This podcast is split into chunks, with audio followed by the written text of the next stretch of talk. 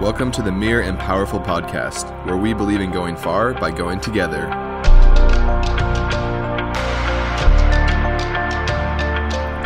Hello, Meerkats. Welcome to another episode of the Empowerful podcast. I'm your co host, Brian Pape. And I'm Rebecca Pape. It's good to be with you. Today, we sit down with Jared Truby, the co founder of Cat and Cloud Coffee out of Santa Cruz. And they are a really fun, approachable, vibrant um, coffee and coffee roasting company, wouldn't you say? I would say so indeed. Jared is such an optimistic guy. He is a former U.S. barista uh, champion finalist.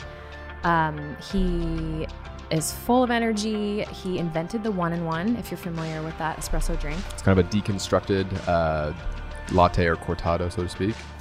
And he and his team are um, just passionate about changing the specialty coffee scene. They want to make it more approachable for all. And um, Jared also has a really strong commitment to company culture and values, which is something that um, that we share um, here at Mere.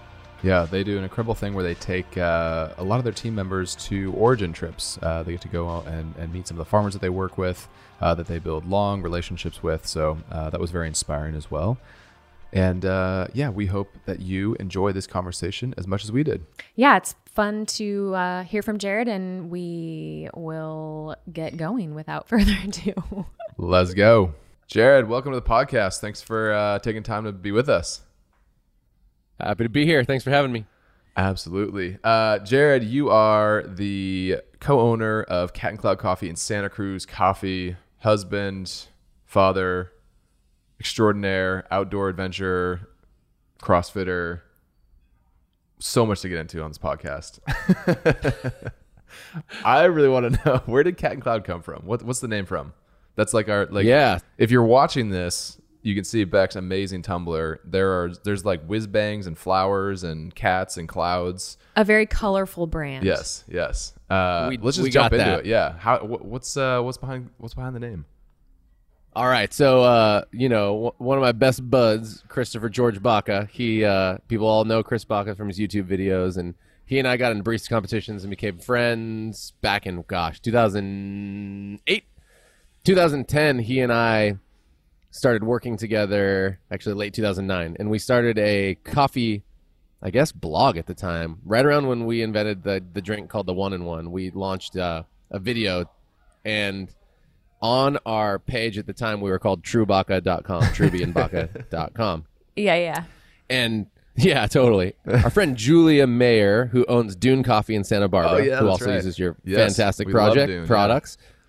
Same. Uh, she, gosh, we were both working at Verve. She was opening. They used Verve Coffee to begin their company before they started roasting. She did an art show of Chris and myself as many different characters, like portafilter holding hands with a French press, uh, octopus holding hands with a lobster, and just like all these little caricature fun and plays. One of which is the original logo to Cat and Cloud. So she drew myself as a cloud and Chris as a cat, and we liked it so much we were like, hey, can we use this this logo for our truebaca.com, you know, blog with our little videos and whatever we were doing at the time? And she said, sure. And so that was where the logo came from. You fast forward to you know late 2015 when we're starting our our online business. and We're trying to figure out a name. We went through so many different bad names as you probably experienced yourself. Trying to oh, figure out a I've got company some- name. Yeah, yeah. We got some. Oof. That's just like part of the process, right? Probably for most. It's gotta anyway. Yeah. Yeah. So we were trying to come up with something that was playful, like you you said earlier, but also that reflected more than just coffee. Like especially coffee, especially back then, was very rigid, and we wanted to recognize people as people, and not people as the, you know, like the specialty coffee experience only. And we want to be a bigger, broader company than that. And so we were throwing out so many different names, it didn't work. And Chris's wife was like, just be Cat and Cloud. That's what your logo's been since 2010. And we're like, oh man, Boom. Obvi- And it was literally serendipitous. Yeah, it was one of those where it was like, yes, yes. And then, you know, we texted Charles, uh, the third partner here, and we were like, hey, what about Cat and Cloud? And he's like, yep. So there was, you know, when you know, you know. And it was one of those. When you know, you know. I love that. It's true. Were you on the blog spot? The blogosphere, man. Those were the days. Blogs, Those- tumblers. 2010. Home of the WordPress. oh man, Word, WordPress was like the best and worst thing ever. Like they're like it's so easy, and then you get in the code and you just like mess something up, and it was just a total disaster. And it was such a pain Yeah. in the butt. And then Squarespace and Shopify and all these easy platforms popped up, and they're like, this is actually easy.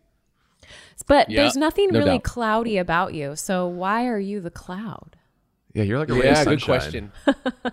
uh, thank you, thank you. Uh, Cloud, uh, I do a lot of the dreaming and the innovation for our company, and he and I always work together in that way. So I had, I would be the one who had all these crazy big ideas, and as did he. But his one of his strengths is taking these big, crazy, eccentric ideas and helping me synthesize them into simple uh, approaches. And so he and I have this really awesome symbiotic relationship like that, where you know, uh, we both want the same things, and our pursuit of how we get there is completely different. And so that's that's been really fun. Where it's like we'll both be saying the same thing, but our process is absolutely yin and yang. So it's been really fun to to just explore that. So that's why I've been the cloud. I've always been kind of a big idea, big dreamer person. Yeah, that's cool. And so tell us what Cat Yeah. and Cloud's like early days were like. Right. Uh, okay. So whether the world knows this or not, you know, Chris and I have been in specialty coffee for a very long time. In 2008, he won the Western Regional Barista Competition. 2012, I won it, and we both have been in the national finals. So we did barista competition stuff and just company development. Um, I helped. I was the first employee at Verve Coffee, so we went through this process together. He was at Ritual at the early years of just experiencing specialty coffee and experiencing it being kind of a closed place, right? You you you never felt really accepted into the fold unless you were kind of a jerk. is what a lot of in early days you had to be a jerk to be in. Yeah. That's so. we, Why, we weren't was really that? about that. Uh, great question. We weren't. Uh, we never got it. So we. That's where insert us, right? Yeah, Like, yeah.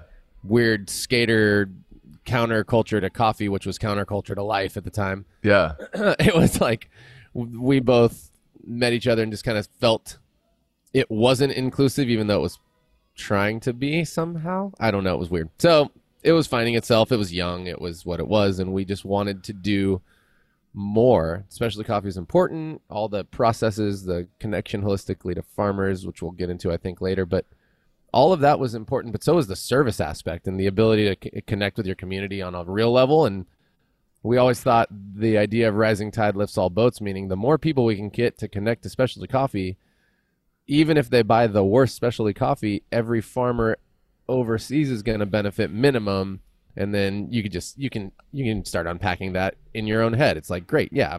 We go from 200 people drinking specialty coffee to a thousand in your little local city. I think that's good. Totally. so we thought service was important. Um, so with that, you know, we we also wanted to start a company that was values based. Uh, we experienced a lot of companies getting into specialty coffee because they wanted to have the best coffee on earth and like wine and every other thing that's good. That's pretty subjective. Your favorite is your favorite, and you should be able to stand behind your favorite. But your favorite is not the best objectively for anybody, even with the point scoring system we have. It doesn't go to 100, even though it goes to 100. It's like, and there's fine reasons for all that. We just wanted to be able to deliver our favorite coffee in a way that was caring, and we wanted to take our business and almost utilize it as a, a mix between school and work, where no matter what happened, the people who came left better. And one of the things we'd like to say is we'd love for people to be able to say, I worked at Cat and Cloud on a resume and we've already experienced this. People will be like, Oh, I don't even need to interview you. You're you can work here. Mm. And we've had that. So that to me is a sign of success that we would love to continue. And then gosh, I'm, I mean I'm going long winded, but hear me out. It's important for most people to recognize that you don't have to stay at a job forever to be a, a beneficial contrib- contribution to a, the world and the organization. Like the idea that any business would expect you to stay at such a level where it's negative if you leave, stay forever, or you're not, you know, you're not, I don't know, leaving positively is, is not right. We don't believe. So we want to, we want people to be better whether they stay here for three months, for eight years. We want to make sure that, that their time here has been in terms of growth and that they're, they make the world a better place in the way that they want to. so many people are exploring. They don't know what they want between the ages of 20. Like, dude, 20 to 30 Yeah. is such a significant leap, but 20, 30 to 35 is even like the same significance in when what you know. So I just don't expect people to to commit, and I want them to not feel that pressure too. We just want to help them be better than when they came here. I love that. Yeah, we we So we, that's kind of how it went. we aspire to, to somewhat do that. I think about people uh, who who come and go from the organization that like if we had a reunion party or a 10 year anniversary party, uh, the alum would like come back. You know, it would be like they had such a great experience, they left on their on good terms, and even if it was like a tough transition um, because it wasn't the right fit, the right role, or whatever it is, that we would do so in such a way that hopefully you know when we throw a party, they'd want to come be a part of it. You know, and I think that's really it's it's an amazing attribute to like want to shoot for. It's very difficult to to achieve in reality. Super hard. Uh, but that's all. I love that. What are, what are some of the values of, of Cat and Cloud? Like, what do you get? What, what do you constant? What's the language around Cat and Cloud? What do you talk about? Yeah. So, you know, our our our general mission has been, in in full transparency, we have come to this place where we refine them to make this message even clearer. But you don't get to hear it because our whole team gets to hear it in like two Love weeks. Love it. Love it. uh, ish. So I'm going to say what we've started and, and founded this whole company on. And while it's true, there's a clearer message out there that we're about to deliver that takes everything you're about to hear and makes it make more sense. But our mission is to change the way the world does business. I'm sorry, our vision is to change the way the world does business through leaving people happier than we found them. Uh, you'll notice I said leave people better than you found them, Yep. so that you might have heard Yep. as, as is a port, an important part of this uh, new reform here. Uh, and then our value system is is in terms of the most important one is in, to believe in our process, believe in in all the mistakes we're going to make in trying to pursue all of that. You know, doing anything requires hard work. It requires trial and error. It requires requires research and development. It requires attempts, and it's not going to be perfect. So you know, to believe, to to have care around yourself and and enough to take care of yourself mentally, physically, emotionally, to be able to walk through the process. Leadership's important to us. Uh, ownership in terms of taking ownership of what we all do individ- as individuals in our organization. Um, and then we, we do this thing we call it the show. And that's essentially like this idea of we want what we do to be entertaining. When we are when we are entertaining and, and putting on a show, everybody recognizes they, they play a vital piece no matter how they feel about their piece. You know, like the the smallest role in a in a show in a in a movie in a opera anywhere you know like it's valuable still and we want people to see that their value is here no matter what and when we all work together that we get to put on this thing that people you know you, whatever you see hamilton everybody talks about hamilton and they don't always talk about the really small supporting roles but without the supporting roles hamilton isn't hamilton. And so that's just a really core belief that everybody's contribution matters. Uh, and that's that's the general sense of our company. Continued learning growth betterment pursuit of best. How do you, I love that? How do you do you have you found out ways to to measure that? Or you know I think um, you know we're we're always trying to figure out how do you how do you measure some of the values you know because it's so difficult because sometimes they're more just the soft skills right um, have you found I ways to measure that Uh, yeah. So I mean, in some capacities, hundred percent, and then in some capacities, we're speaking now to what you don't get to know about, which is we need to refine them to make them clearer, uh, so that people can fully grasp them. Right. So, full transparency. You'll notice that I said better versus happier. Happier can can put this idea of sunshine and rainbows, and I'm not allowed to have hard days. I'm not allowed to express myself because I'm supposed to be happy. Mm. And and even through this process while we've kept that it's like hey whenever you've gone through something hard and you've learned and you've grown are you proud of yourself? What does proudness feel like? Does that feel like happier? And oftentimes it's like yeah. And it's like yeah. So you did something super hard that was uncomfortable that didn't necessarily feel good in the moment and then you were proud and happier because you went through it. So there's you know there's there's ways that we've needed to work on this. Other things that are more specific and simple yeah i mean you know coffee quality or just or leadership meaning that you know you you actually make people around you better. There's some metrics for that sure but but when those are more values around decision making there are more specificity like subcategories that needed to go into some of these so mm-hmm.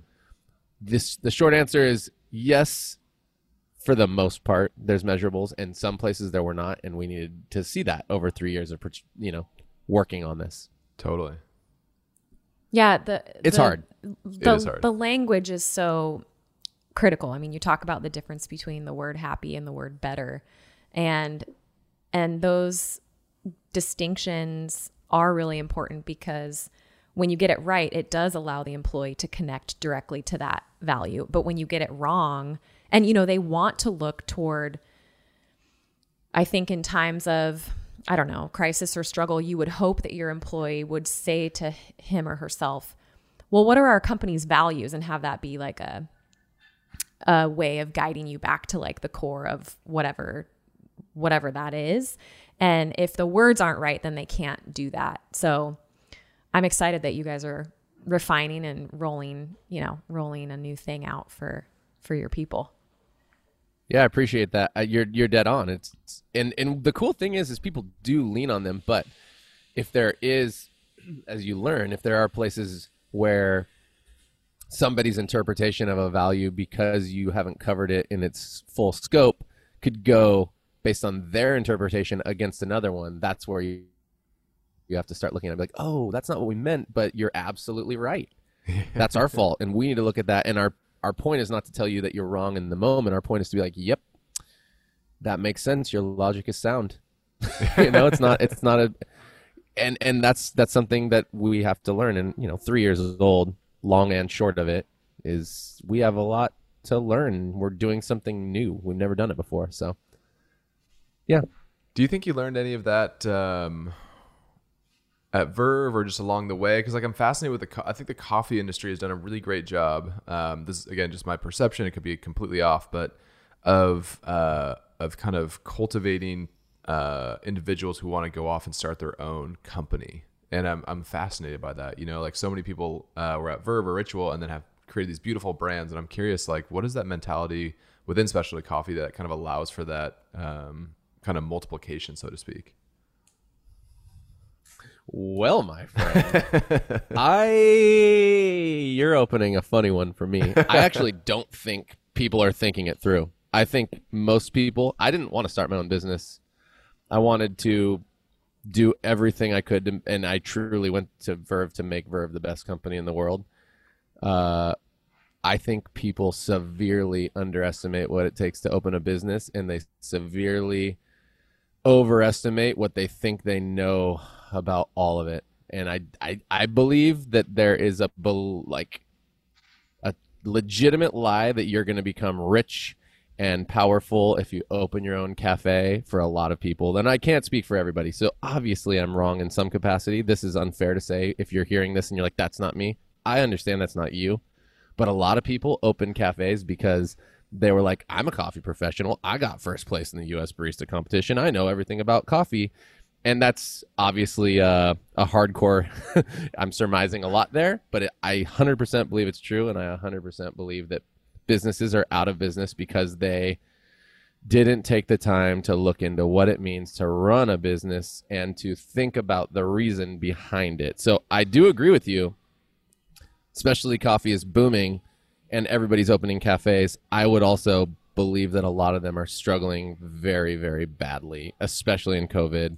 And I, my heart goes out to them because there weren't enough mentors in the world to say, "Hey, let's let's take this slow. Don't just jump out because you know how to roast really good coffee and you have connections in the industry."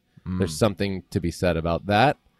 Uh, I do love the pioneering aspect of this. This, you know, this industry is whatever thirty ish years old in in in whole, maybe a little more Yeah. but it's young.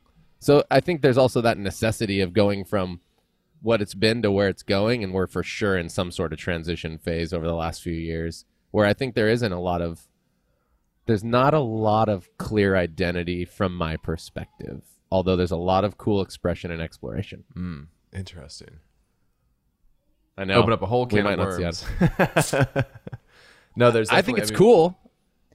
Yeah, there's. I mean, there's lots of great, great coffee. Um, there is a bit of a misnomer that if you open a cafe, you might make a ton of money. Um, and I just don't think that's uh, accurate.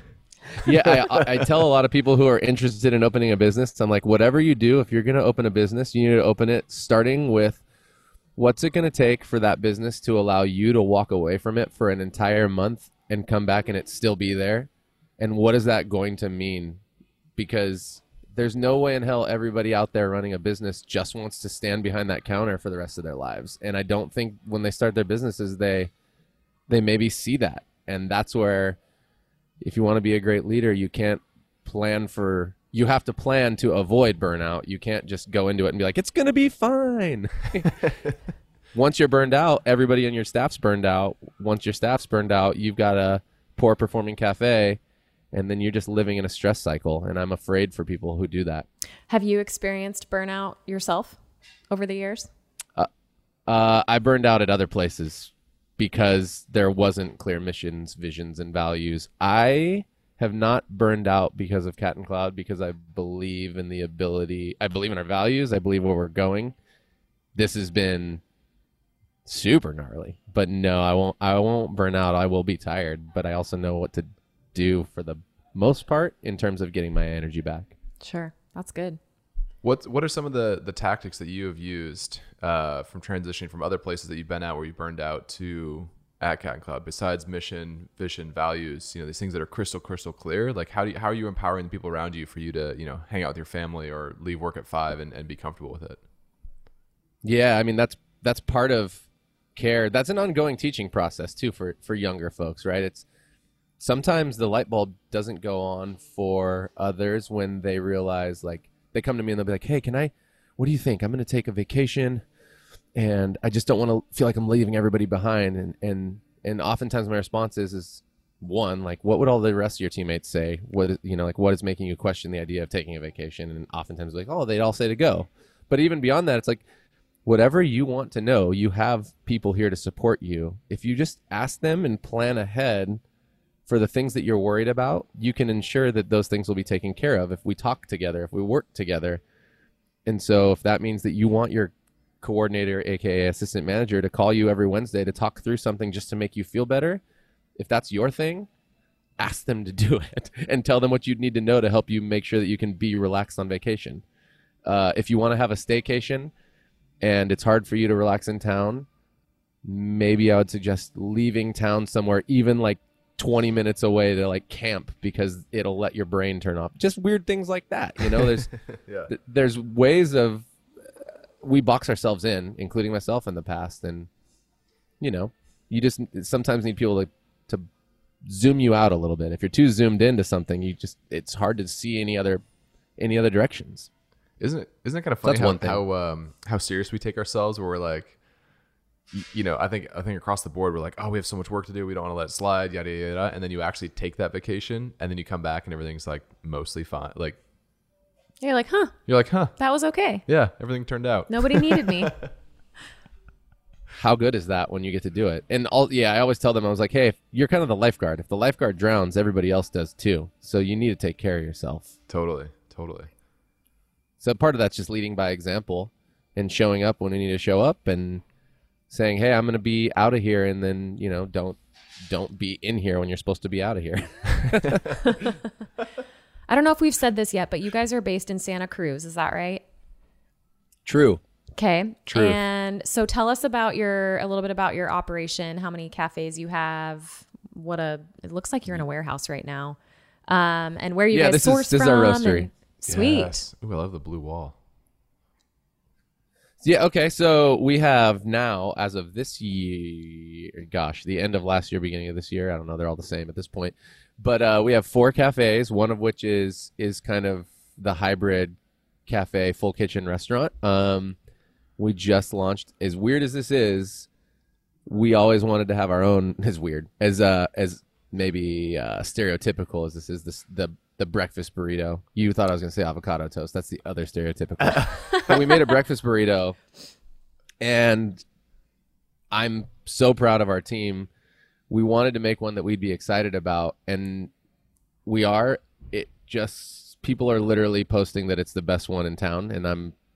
It's we're cafe coffee place, so that's really cool because What we a have a lot of compliment. Yeah. amazing places. I'm excited about that. But yeah, we have we have three standard, you know, cafes where you can go in typically, not right now, sit down. One of which is really small. We built it ourselves.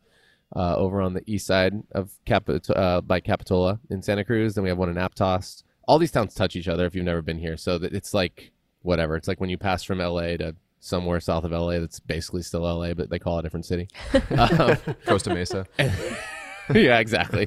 then we then we have one over here on the west side, right in the same huge building complex that I'm sitting in now, um, and then one downtown at like a little public market. So we have those, and then we have our our roastery, and we do wholesale coffee with some partners. Um, one of the ones that everybody seems to know really well is Menotti's in LA. We we work with them, and and they're such amazing people. That seems to be the one that everybody um, nicely, you know, poured latte art started up in Seattle so there's there's that, and and we we try to take our partnerships to a place beyond just providing them with good coffee. We really want to work holistically with them and help uh, offer all that we have to help with. And all you do, I'm, That's us. I'm imagining coffee subscriptions on the website for sure these days. But of course, Yes, but of course, yes, I forgot we have web web presence, the great old web presence, website. Instagram, the usual.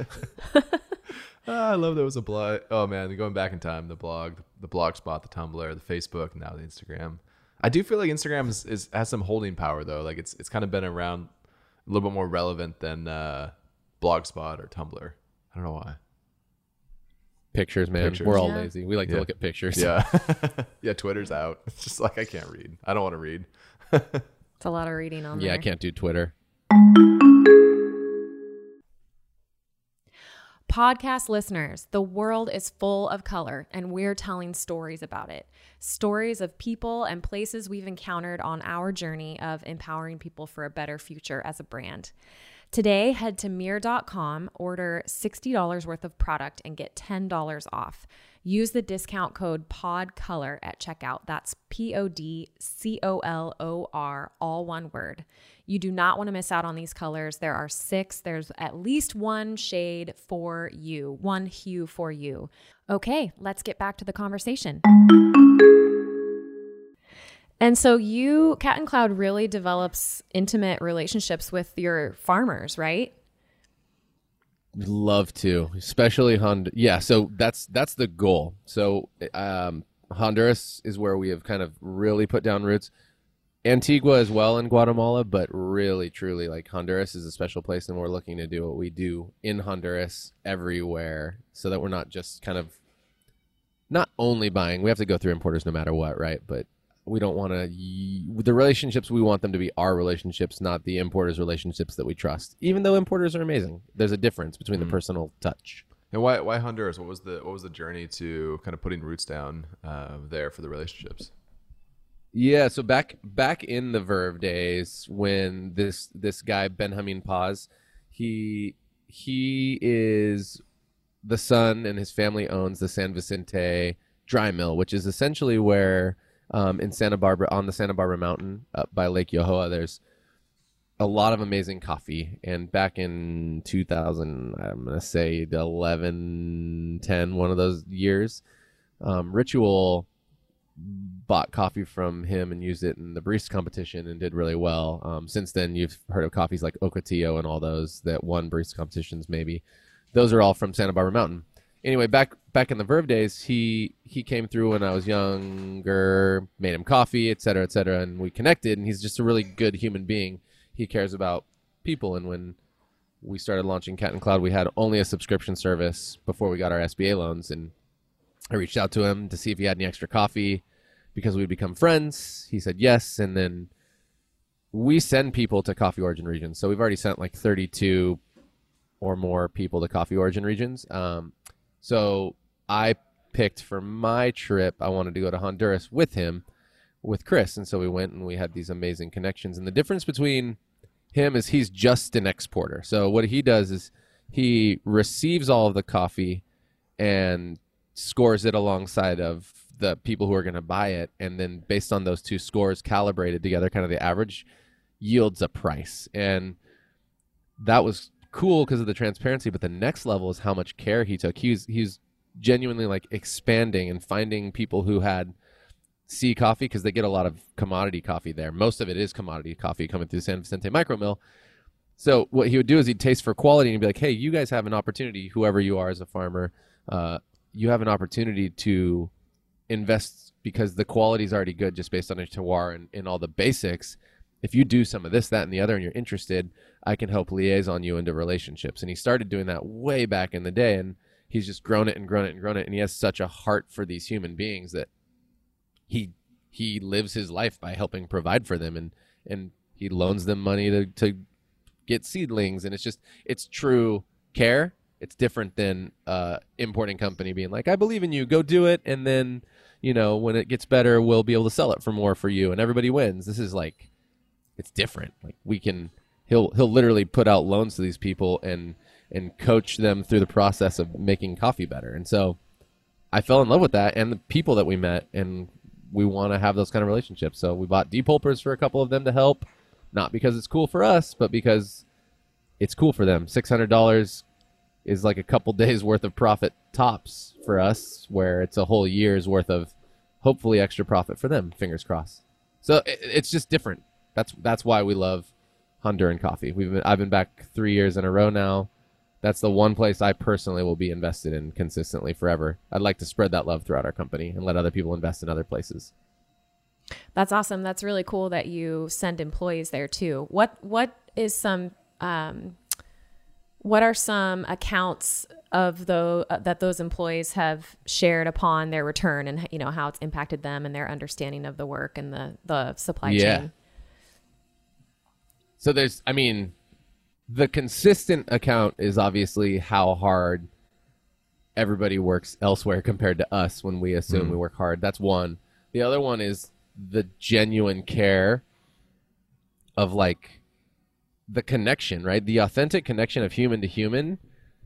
I can tell you all day how it feels to be there. It doesn't matter until you go. Like you could believe me even, and you just don't have that response until you go and experience it.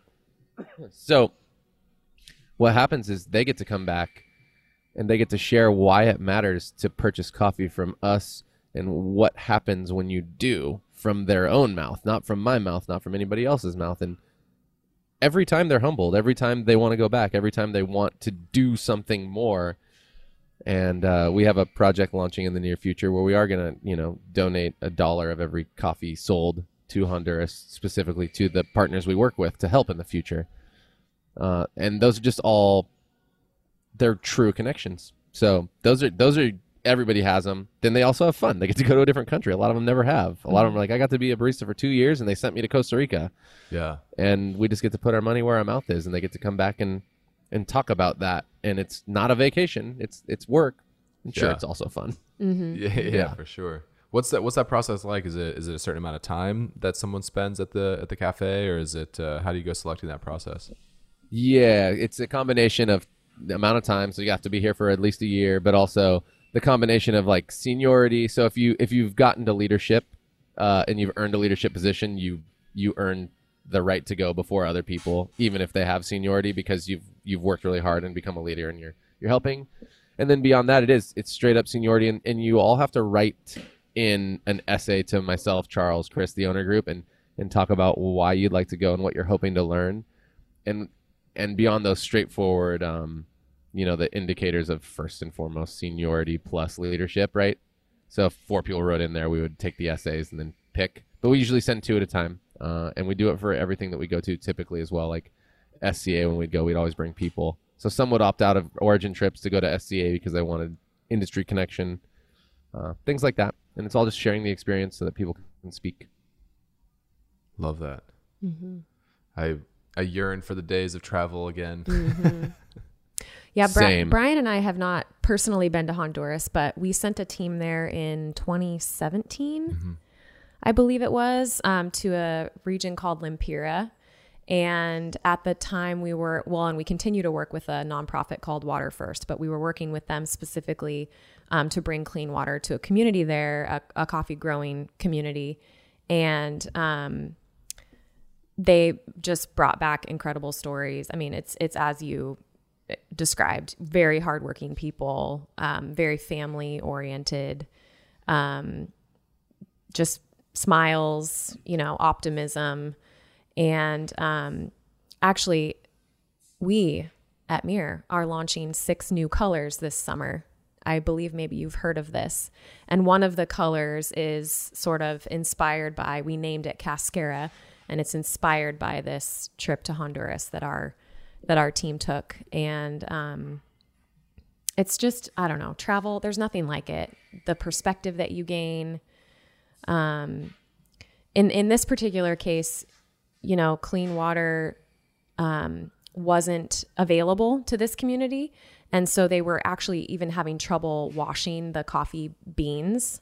Um, they that their water source they believed was negatively impacting the quality of the coffee.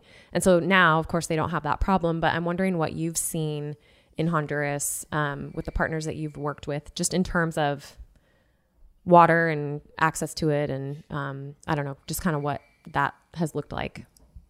Yeah, I mean, they have. So there's a little town at the base of Santa Barbara. Well, there's a couple towns, but the one that I we stay in is is Peña Blanca, uh, and it's right next to a huge, amazing lake with fishing, and and it's it's pretty uh, great, as well as Santa Barbara Mountain. Basically, two thirds of it is all little small coffee growing communities. It's a really huge mountain, but then the very top third is actually national forest. It's protected. So there's a bunch of uh, like there's a quetzals and all these birds that are amazing. People go up there. It's it's it's like a bird watcher's paradise. Uh, but on top of that, because the mountain has a bunch of springs, so there's a lot of water access up on the mountain. They're really lucky beyond the lake, and I don't I don't think they have great you know aqueducty pumping systems to take things elsewhere. But in general, for the very most part, there's consistently running water, and a lot of people you know, do the they have the tanks, they collect the water and purify it themselves in these tanks and things like that. Mm-hmm. So water isn't so much the issue there. A lot of it is is poor roads, transportation. Everybody, it's all small, which I I'm I think Lempira. We were supposed to go. We have a couple of coffees that are from that area, uh, but it's it's a good three four hour drive, and we were we got we got back like right before COVID hit here, so it was like when we were there, it was starting to get serious, like a rut row. um, so we didn't go to Lempira and travel. We just stayed on the mountain. Uh, their biggest issues though is just so many small lot farmers. You know, five five bags total. Um, Actually, I'm looking at one right now. Ra- Juan Ramon Ponce. That's one of the ones from over in uh, Lempira area. That's our one, and we're getting ready to load some up in the roaster. Uh, anyway, the biggest issues are often like literally money to hire pickers when the coffee is fresh or even just available pickers and if that's the case there's a lot of scrambling and then transportation because you have to borrow cars especially now with covid uh, and then poor roads. And those those seem to be like the main things that people need to need help with uh, beyond fertilization that costs money again and just ensuring that things like coffee rust or maybe having to replant Parainema which is a variety that is uh, resistant to the the coffee rust fungus that has been terrorizing a lot of coffee nations uh, is those are the things that seem to be hitting the mountain the most Do you? I, I think we talked about this on IG Live, but um, early, early COVID, there was a concern of just a glut in specialty coffee, and so you know it, was, it would negatively impact the farmers further down the road because we wouldn't be consuming as much coffee. And I was kind of like, we're gonna find ways to consume coffee. I'm not too worried about that. But I'm curious, what do you, do you think? Um, obviously, habits have changed, but uh, do you do you think there's going to be a glut in specialty coffee as far as like importing the coffee and just a lot of green coffee potentially going bad because it's sitting there? Or I'm just curious what you think about like the habits of coffee and COVID.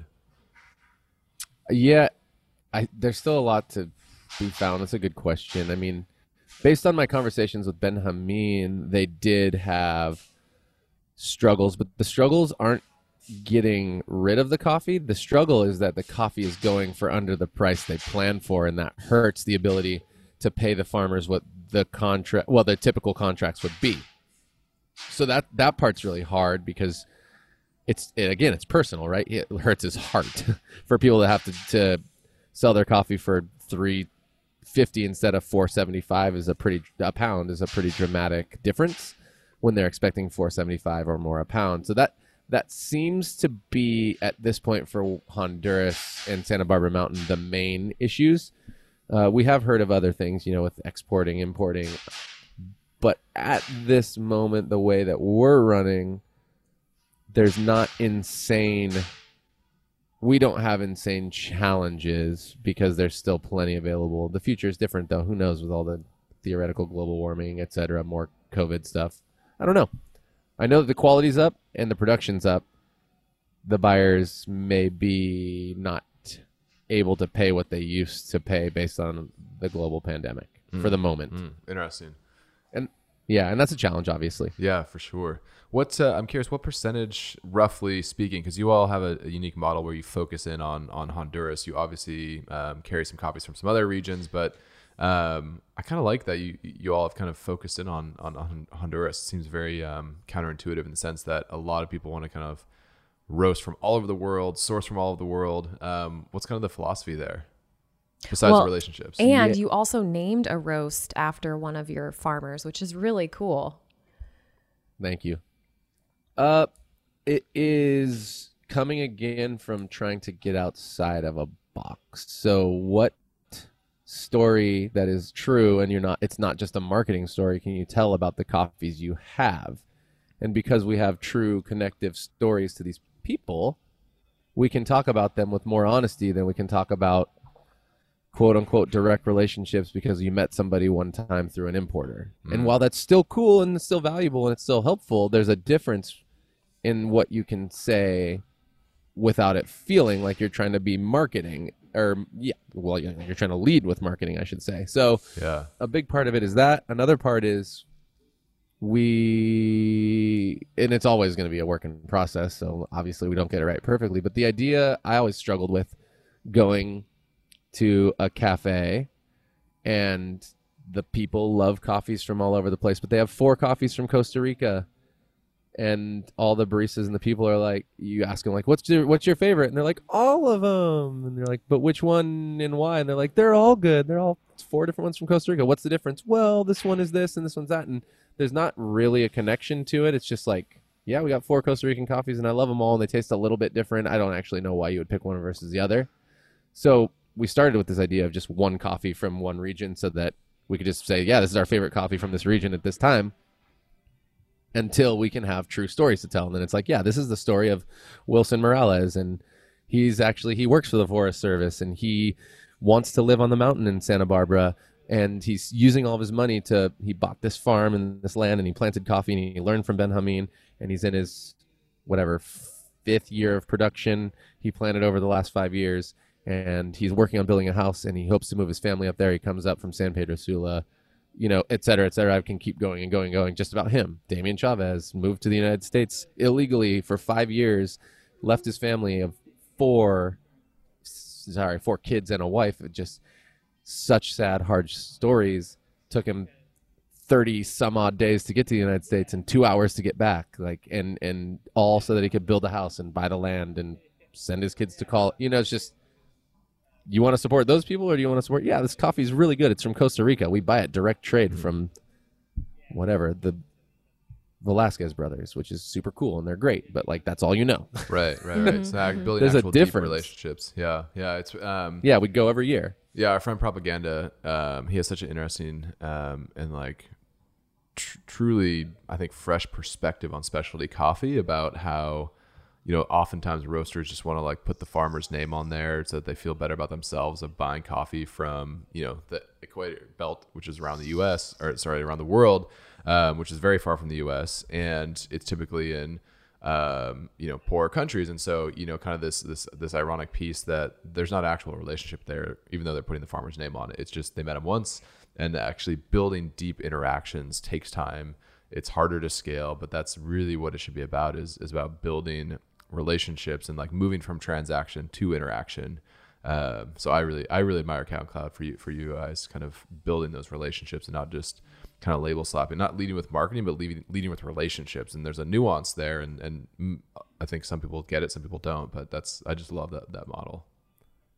appreciate that yeah and if they don't get it that's okay because at the end of the day some people just want coffee and that's also fine for our business Yeah, but you know there, that nuance of what you, you said is it's dramatic for those people who are empathic and, and are looking for authenticity they're going to know the difference between the stage photo of the person you met one time with your arm around them who you never see again. Yeah.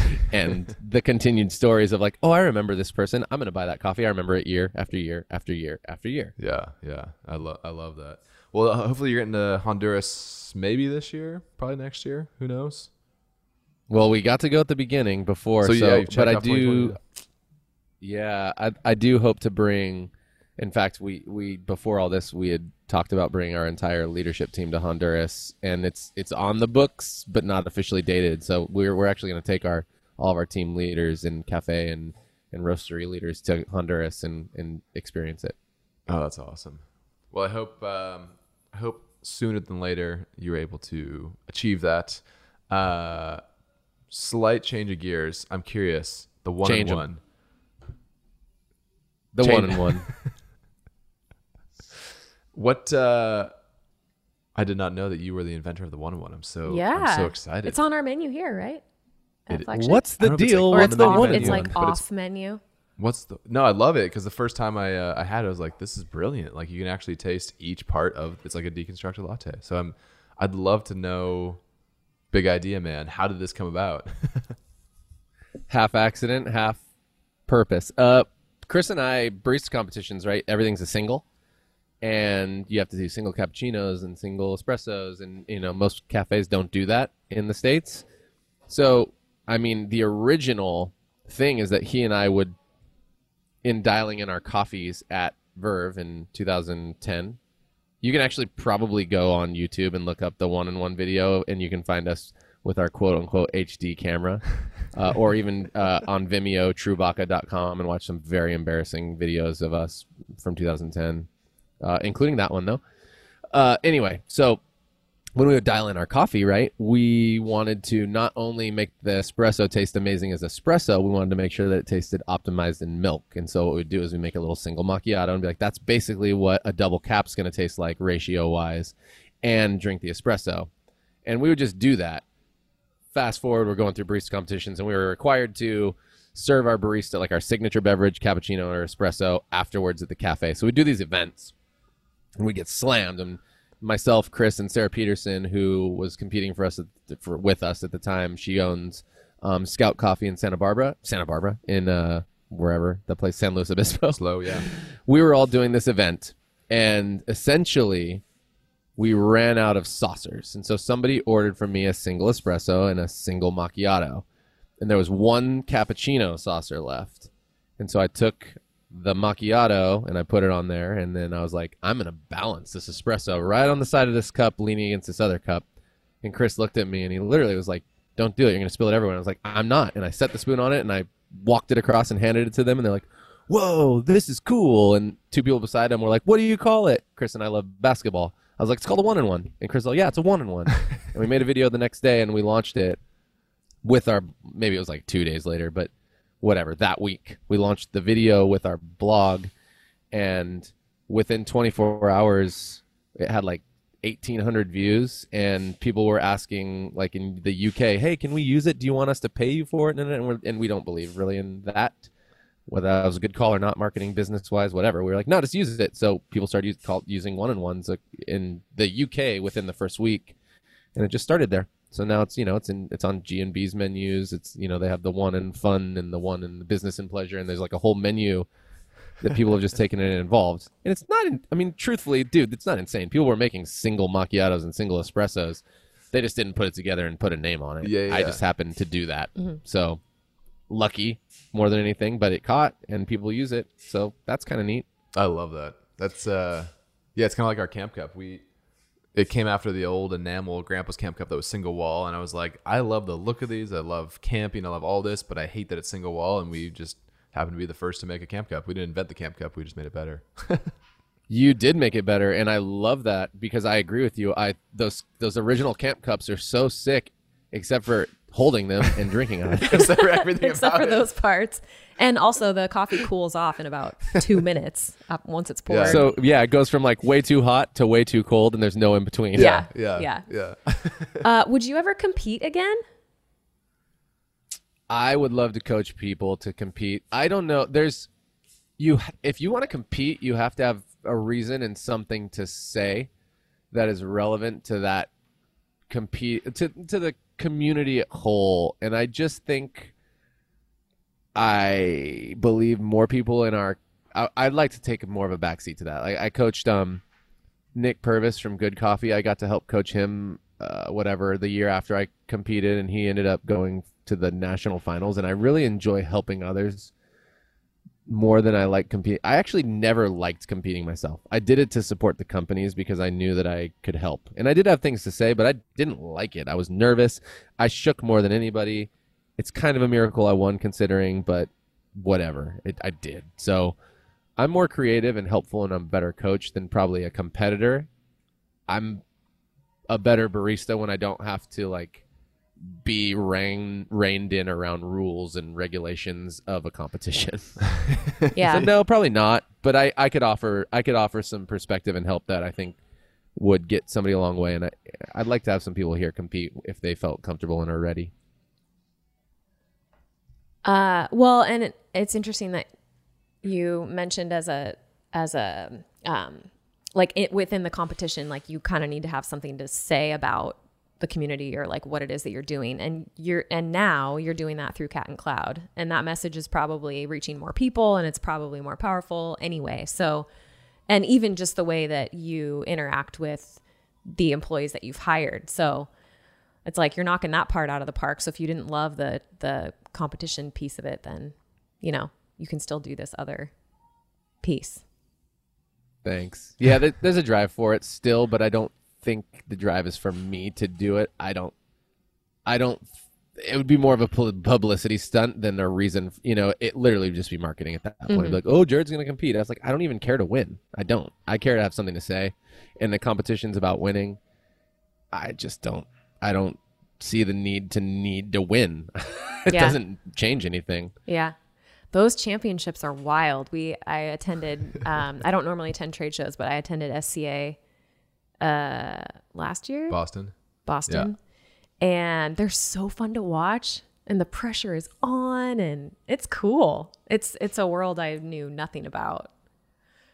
So, Yeah, I wish they could make it slightly more entertaining, but I agree with you. It is very cool and it's very hard and it's very for the people who know and they are good, it's a level, a really high level of expertise.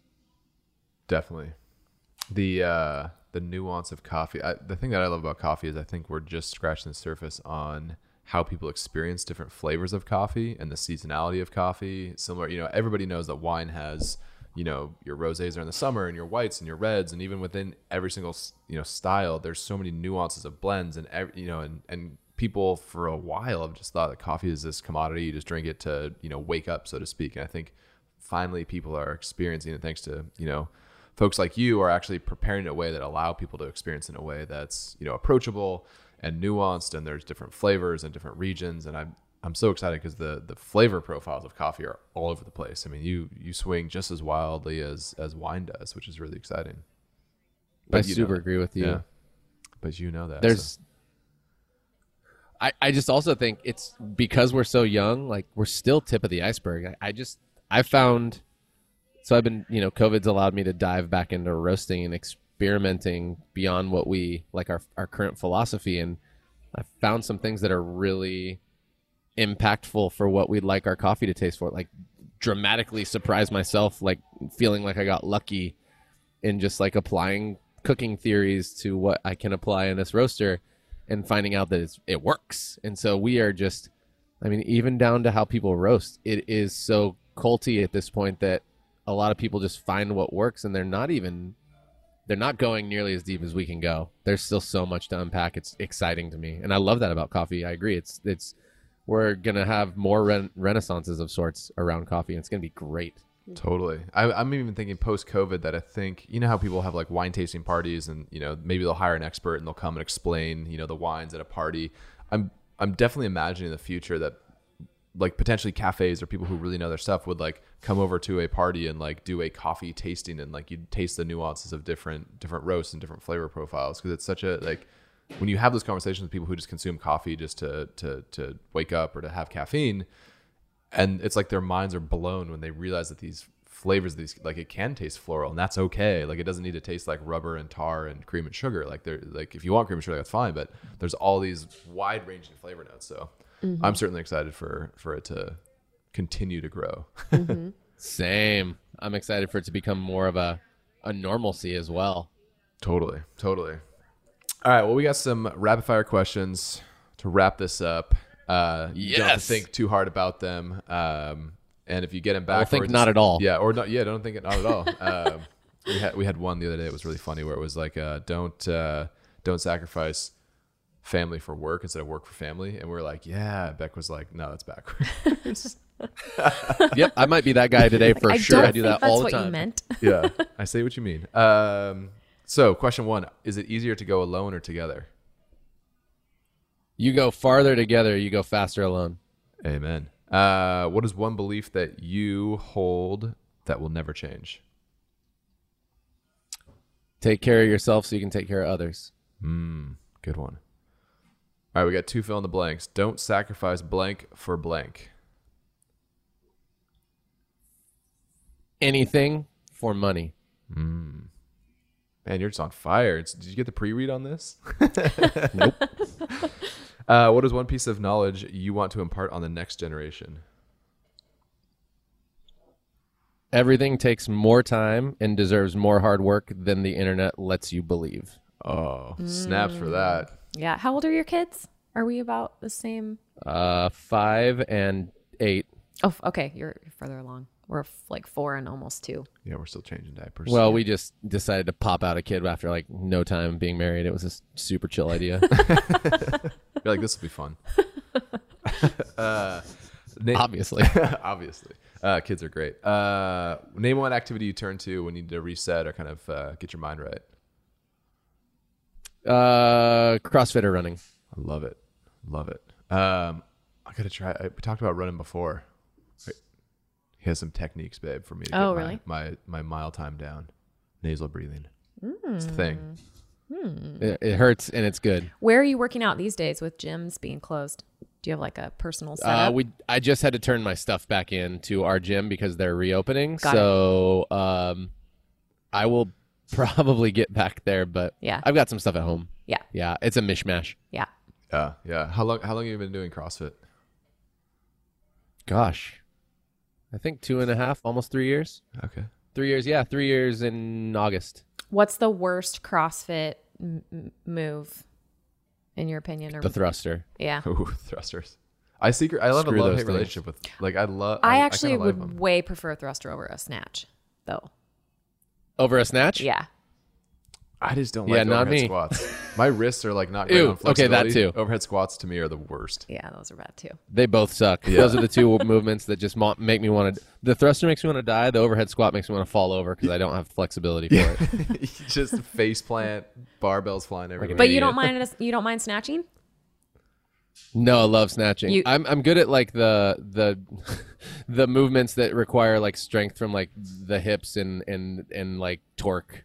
I'm I'm good at those. I'm like power clean things where I have to go below parallel are hard sometimes, but yeah, yeah. so I guess I'd have to say the power snatch I enjoy. Yeah, yeah, yeah. Okay, Yeah, all right, yeah. that's fair.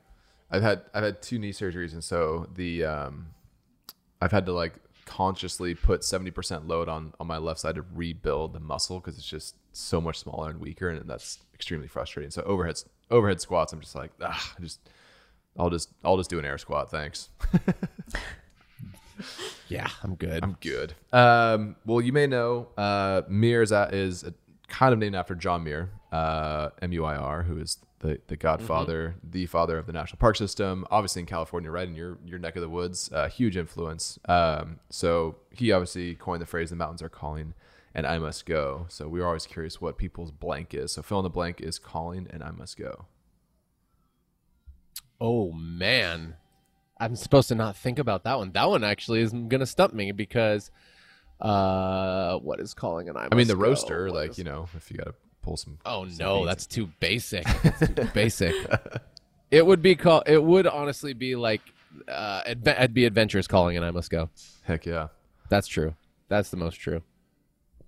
There we go. Those are those are great answers. Uh, Love it. Love it. Love it. Uh, well, Jared, I love Cat and Cloud. I love your passion, your values, what you're doing to establish um, yourselves in the specialty coffee industry, it is very apparent that you have a heart for your team um, and the people of Honduras and those farmers um, that you've partnered with. So I I uh, I think one of my greatest um, enjoyments out of uh, at least starting MiiR and, and, interacting is that we do get to partner with people like yourselves. Um, you know, the custom MiiR business is a huge passion of mine because we get to work with so many amazing business owners and kind of get a glimpse into it. So thanks for running a rad business and taking time out of your day to chat coffee and one-on-ones and all the all the things.